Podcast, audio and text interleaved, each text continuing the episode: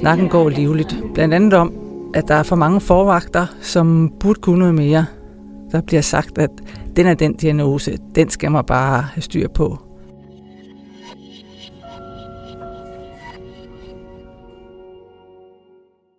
Er det okay at vise faglig usikkerhed, når man er en uerfaren læge, sygeplejerske eller en anden ansat på hospitalet?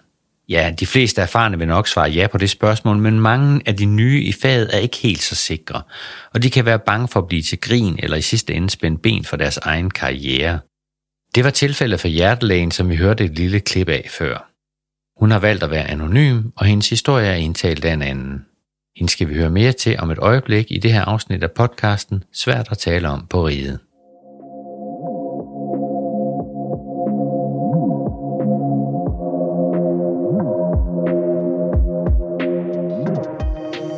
I studiet har jeg overlæge Jesper Kærgaard og afdelingssygeplejerske Hanna Brøndum. Velkommen til jer. Og vi lægger ud med at høre den anonyme læges historie.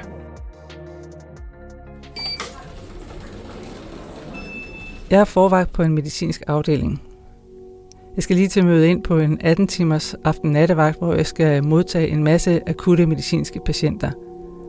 Jeg er lidt anspændt, jeg er forholdsvis ny læge, og derfor er jeg glad for, at jeg kan ringe til en bagvagt. Så kommer jeg ind i rummet, hvor der skal være vagtoverlevering. Der sidder en håndfuld af de læger, der plejer at være bagvagter. Snakken går livligt. Blandt andet om, at der er for mange forvagter, som burde kunne noget mere. Der bliver sagt, at den er den diagnose, den skal man bare have styr på. Og den er den situation, at det bare for langt ude, at nogen kan finde på at ringe om hjælp til. Så det gør mig mere nervøs. Jeg synes jo sådan set, at jeg er en dygtig og omsorgsfuld læge, men når jeg bliver nervøs, så lukker min frontallapper lidt ned. Og så sker der selvfølgelig det, at jeg i løbet af natten kommer i situationer, der svarer til dem, som de andre læger omtalte, og hvor jeg har brug for hjælp. Så øhm, da jeg ringer til bagvagten, er jeg hunderad for, hvordan jeg bliver omtalt blandt bagvagterne, og om det gør, at jeg ikke kan komme ind i det fag, som jeg gerne vil ind i. Det er i hvert fald en episode, som øh, jeg har husket, og jeg har taget med mig på den måde, at efter jeg selv er rykket op som bagvagt, så minder jeg mig om, at øh, man lige skal huske at være ydmyg og behandle hinanden ordentligt. For man ved jo ikke, hvordan verden ser ud hos dem, man sidder sammen med, og hvilke situationer der opstår.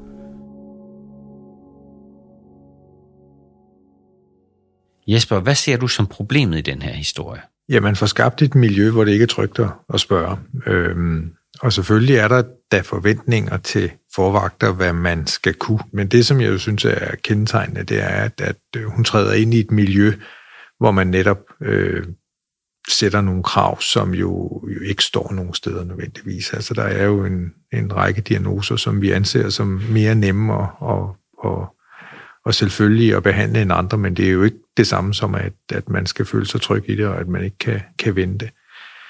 Og egentlig er der jo et, nogen, hos nogen et behov for i virkeligheden at få konfirmeret den sikkert udmærkede plan, man lægger, øh, som jo er en del af, af den tryghed. Og, og, og der synes jeg jo i virkeligheden, at de bagvagter, som bliver omtalt, fejler lidt på ikke at lave den tryghed. De kan jo godt have holdningen om, at det burde man kunne. Men, men at øh, underminere trygheden er, er jo efter min mening den store fejl. Nu skal vi høre om ubevidst risikovurdering, som vi laver, inden vi overvejer at vise sårbarhed. Det er Karoline Nick Markusen, der er ledelseskonsulent i forbedringsafdelingen her på Rigshospitalet, der forklarer om den. Når vi indgår i relationer til andre mennesker i vores privatliv og i vores arbejdsliv, så laver vi løbende en risikovurdering, som er mere eller mindre ubevidst øh, i forhold til vores egen adfærd. Hvad vil der måske, hvis jeg gør sådan her, eller hvis jeg siger det her? Det betyder, at noget af det, der er allermest afgørende for, om vi som nyansatte vælger at stille spørgsmål, eller gøre noget, der er vigtigt for os, sårbart over for et andet menneske, det er, hvordan vi tror, at det andet menneske vil reagere på det, vi siger. Så hvis jeg tror, at der er risiko for, at jeg vil blive nedgjort, eller gjort grin af, eller bagtalt grund af noget, jeg har sagt, eller et spørgsmål, jeg har stillet, jamen så vil jeg være mindre tilbøjelig til overhovedet at sige noget til at starte med. Hvad tænker du om det, Hanne? Øh, jeg nikker jo, mens jeg sidder her, fordi jeg tænker, det er rigtigt. Øhm, at man jo prøver på at passe på sig selv. Og hvis man kan fornemme, at der er en kultur i den afdeling, man nu er, hvor der måske bliver gjort lidt grin med hvis man viser sin sårbarhed, eller det man ikke, eller sin usikkerhed, øh, så har man jo ikke lyst til at, at komme frem med. De erfarne kolleger er jo også dem, som man skal arbejde sammen med næste dag, og er jo også de, der er ansvarlige for ens uddannelse og ens, kan man sige, akkreditering i forhold til at nå de mål, man har. Og ultimativt er de jo sådan set også de, der er en del af at ansætte en i den øh, stilling, man skal have på sigt. Så, så der er jo ting på spil. Øhm, og, og det system er ikke så nemt at lave om på, fordi personerne er de samme, dem med kompetencerne og dem med, hvad kan man sige, magten over både uddannelse og karriere. Men, øh, men det, som der er vigtigt, er jo at have øje på, hvilken rolle man har i den enkelte situation, og jo også være sikker på, at man jo netop understøtter, at det er trygt at spørge, også selvom spørgsmålet øh, kan virke dumt i situationen. Det er jo altid udtryk for en usikkerhed hos den kollega, kollega der spørger. Jesper, en anden situation, hvor man som uerfaren måske ikke føler, at man skal tale for højt om sin usikkerhed, det er på lægerens morgenkonference. Morgenkonferencesituationen, hvis ikke man ved det, er jo, er jo øh, en ting, som en institution på rigtig mange afdelinger, at de, der har haft vagten øh, natten igennem, ligesom rapporterer af, hvad der er kommet, men også hvad vi har på afdelingen af udfordrende øh, forløb. Og, øhm, og, og det er jo baseret på 16 timers kendskab, hvor man så over for et, et helt veludvilet kollegium af ældre kolleger og professorer og, og, øh, og, og jævnaldrende kolleger øh, skal, skal fremlægge de her sager. Det, det er jo øh, det er en situation, hvor der er stress på. Det er også en situation, hvor de, der kan lide den slags, jo virkelig har mulighed for at vise, hvor dygtige de er. Så det er jo ikke, fordi det er er dårligt alene, men er man en usikker person, har man usikkerhed og utryghed i forhold til, øh, hvad man skal kunne, og hvad man kan tillade sig osv., så, så er det da helt sikkert noget, hvor jeg vil tænke, at man har hjertebank, og det havde jeg også selv øh, dengang. Men foregår det altid på en ordentlig måde, synes du? Nej, det synes jeg ikke, det gør. Øh, og, og, og det er noget, som jeg synes, vi bliver bedre til, men jeg synes stadigvæk, vi har situationer, hvor vi øh, i virkeligheden øh, med en helt faglig, valid begrundelse er genuint interesseret i at, at få lært folk noget og få patienterne igennem de bedste forløb, men hvor formuleringen og miljøet eller tonen i det bliver for skrab. Ikke?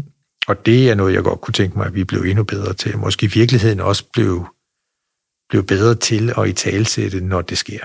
Øh, fordi jeg tror, at, at, at jeg tror ikke, der er nogen, der sidder med intentionen om, at nogen skal have et, et dunk i hovedet øh, fagligt, men man kan godt komme derhen.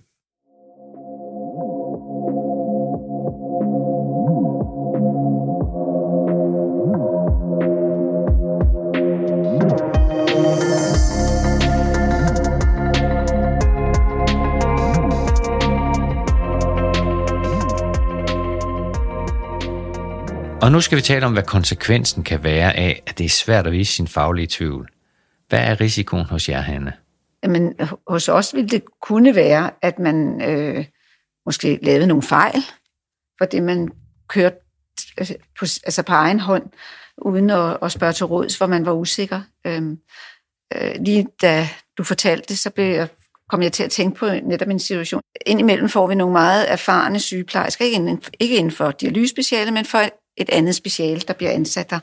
Og de kan der, der har vi nogle gange set, at det kan være rigtig svært at så øh, skulle øh, være ny, hvor man ikke kan noget, for det dialysespecialet er lidt, det er noget andet, end det man er vant til. Man, man skal lære en, en dialysemaskine at kende, og man skal lære at enten stikke med en fistel, eller bruge et permanent kateter til at køre dialysen på.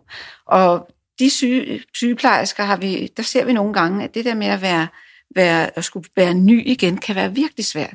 Nogle gange har vi måttet øh, starte forfra op til flere gange, for at sige til dem, du skal, nu bliver du nødt til at lægge alt andet på, øh, på hylden, og så er du ny. Men der kan også være en konsekvens for arbejdsmiljøet, Jesper. Har du oplevet, at der er nogle kompetente læger, som har valgt specialet fra, fordi arbejdsmiljøet var for hårdt? Det tror jeg nok, jeg har. Jeg tror så sjældent, det har været på grund af arbejdsmiljø alene, men, men kardiologi, øh, hjertemedicin er jo et, et af de specialer, som det er relativt svært at komme ind i. Det kræver meget benarbejde, forskningskurrikulummer og alt muligt. så, så, så det tror jeg bestemt, der er nogen, der har sagt, at det vil jeg ikke også, selvom jeg egentlig interesserer mig for faget som sådan. Om jeg kan komme i tanke om nogen, som havde evnerne og, og lysten og så videre, men som ikke kunne holde til det, det, det kan sagtens være, men jeg tror ikke, jeg kan komme i tanke om nogen, hvor man kan sige, at det var arbejdsmiljøet alene, der tippede læsset.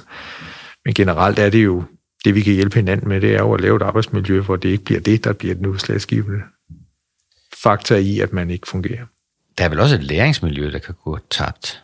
Jamen det tror jeg er uhyre væsentligt, og i virkeligheden nok den, den mest øh, følelige konsekvens af, af den her utryghed ved at spørge, fordi det koster uddannelse. Den interaktion med ældre kolleger, eller bare jævnaldrende kolleger, den går man jo glip af, når ikke man opsøger den. Øh, vores måde at arbejde på i sundhedsvæsenet er nu så, kan man sige, ensom som, som læge, at man ikke har nogen ved siden af sig. Øh, så man er selv forpligtet til ligesom at opsøge den der interaktion omkring læring.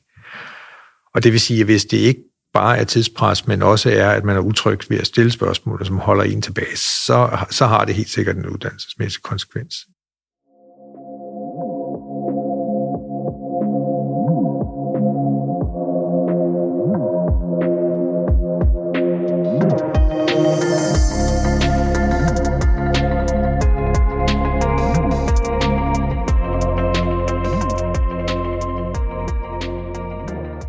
Nu skal vi tale om, hvordan vi kan gøre det lettere at snakke om og vise sin faglige usikkerhed, og for eksempel få stillet spørgsmål, når man er i tvivl. Er der noget, I kan gøre ved morgenkonferencen, Jesper?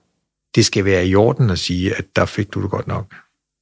Opsøg kanten af, hvad, hvad, hvad, hvad kollegaen kunne, kunne magte i situationen, eller at vi også, når man sidder med en klar fornemmelse af, at her, øh, her bliver der for meget usikkerhed i lokalet, at sige, rolig, prøv at finde finde en anden tone på det. Mm. Øhm, og, og det synes jeg måske nok er noget, vi kunne arbejde med, fordi øh, det, øh, det er så let, og, og vi har jo alle sammen en helt... Øh, vi er fuldstændig enige om, at det er nødvendigt. Altså, man skal have et miljø, hvor man kan sige og agere så frit som muligt med maksimal tryghed. Altså, det, det er jo netop fordi vi selv kan skabe det, er det jo dumt ikke at gøre det. Hanne, I sig blandt andet på grundig introduktion, som kan skabe et trygt miljø for de nye. Vil du prøve at beskrive det? Øh, vi har et 8 ugers øh, introduktionsprogram, øh, og det overholder vi. Der kunne være nogle sygeplejersker, der egentlig efter syv uger virker som om, at de nu kunne de godt køre, de der, altså køre dialyserne selv. Og, men vi har faktisk øh, erfaret, at det er rigtig godt at overholde 8 ugers øh, oplæringsprogram. Øhm, og så er det i de otte uger, der bliver der også talt meget om, at man er ikke øh, færdig som øh, dialysesygeplejerske derefter. At der skal man vide, at man er altid sammen med andre sygeplejersker, og man skal spørge. Øh, og man vil også blive, altså man vil fornemme, når man kommer ud af det introduktionsprogram, at øh, de andre sygeplejersker har øje for en. Øh, det kan godt være, at man måske tænker, der bliver holdt øje med mig, men øh, man finder hurtigt ud af, at det er rigtig rart, når man står, og der er en eller anden alarm på maskinen, at man ikke selv skal række fingrene op, var ved at sige, og, og spørge om hjælp. Men der er nogen, der allerede med det samme spørger, har du brug for hjælp? Her til sidst vil jeg lige spille et lille klip mere øh, med Karoline Nick Markusen. Hvis jeg som ny får at vide, at jeg bare skal stille en masse spørgsmål, men samtidig ser en anden ny kollega bliver bagtalt, fordi han eller hun stiller for mange spørgsmål, jamen så vil jeg selv være mindre tilbøjelig til at stille spørgsmål. Så, så det er et godt sted at starte, at man har en politik, eller man er helt verbal omkring, jamen her hos os, der har vi en forventning om, at du stiller spørgsmål. Øh, her er der ikke nogen spørgsmål, der er for dumme, der findes kun dumme svar, og hvad man nu ellers skulle finde på at sige. Jamen, det er simpelthen ikke nok, fordi det, der er mindst lige så afgørende, hvis ikke mere afgørende, det er, hvordan er det så, vi, vi agerer i praksis? Hvordan er, hvad er det, vores handlinger viser? Ja, det er vel her, det bliver rigtig svært. Hvad tænker du om det, Jesper? Jeg er meget enig i, øh, i Markusens øh, analyse der, at, at hvis ikke man følger det op i praksis med at have den, den øh, accept af, af også dumme spørgsmål, Øhm, men så får man undermineret hele den kultur på et øjeblik, og det er også derfor, jeg interesserer mig lidt for den konference øh, tone og kultur, vi har, fordi vi vil faktisk rigtig gerne have den konference alle sammen, hvis vi bliver spurgt. Men det er spørgsmålet, om vi viser det i alle tilfælde øh, tilstrækkeligt. Og det, og det er, øh, så, så det synes jeg er et rigtig vigtigt aspekt at have jeg gør jo meget ud af, eller vi gør meget ud af, når vi skal oplære nye, øh, at finde ud af, hvem er det, der skal oplære den nye. For jeg ved da også, jeg har da også kollegaer, eller sygeplejersker, som, som ikke har lysten til at oplære en ny sygeplejerske.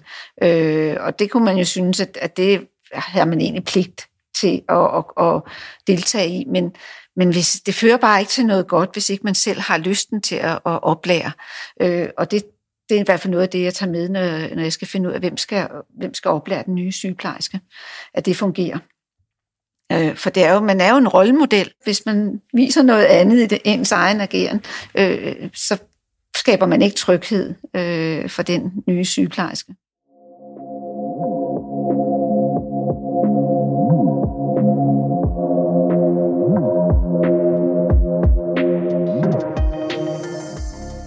Svært at tale om på riget er en podcast fra Rigshospitalet. Dette afsnit er udviklet i samarbejde med chef for arbejdsmiljø og ledelsesudvikling på Rigshospitalet, Morten W. Andersen, ledelseskonsulent Karoline Nick Markusen og konsulent og forsker Mille Mortensen, der er tilknyttet Københavns Universitet. Søren Prehn har stået for lyden, og den anonyme læges historie er læst op af Dorte Lund. Mit navn er Søren Svit. Tak til gæsterne i studiet, overlæge Jesper Kærgaard fra Hjertemedicinsk Afdeling og afdelingssygeplejerske Hanna Brøndum fra Nefrologisk Afdeling.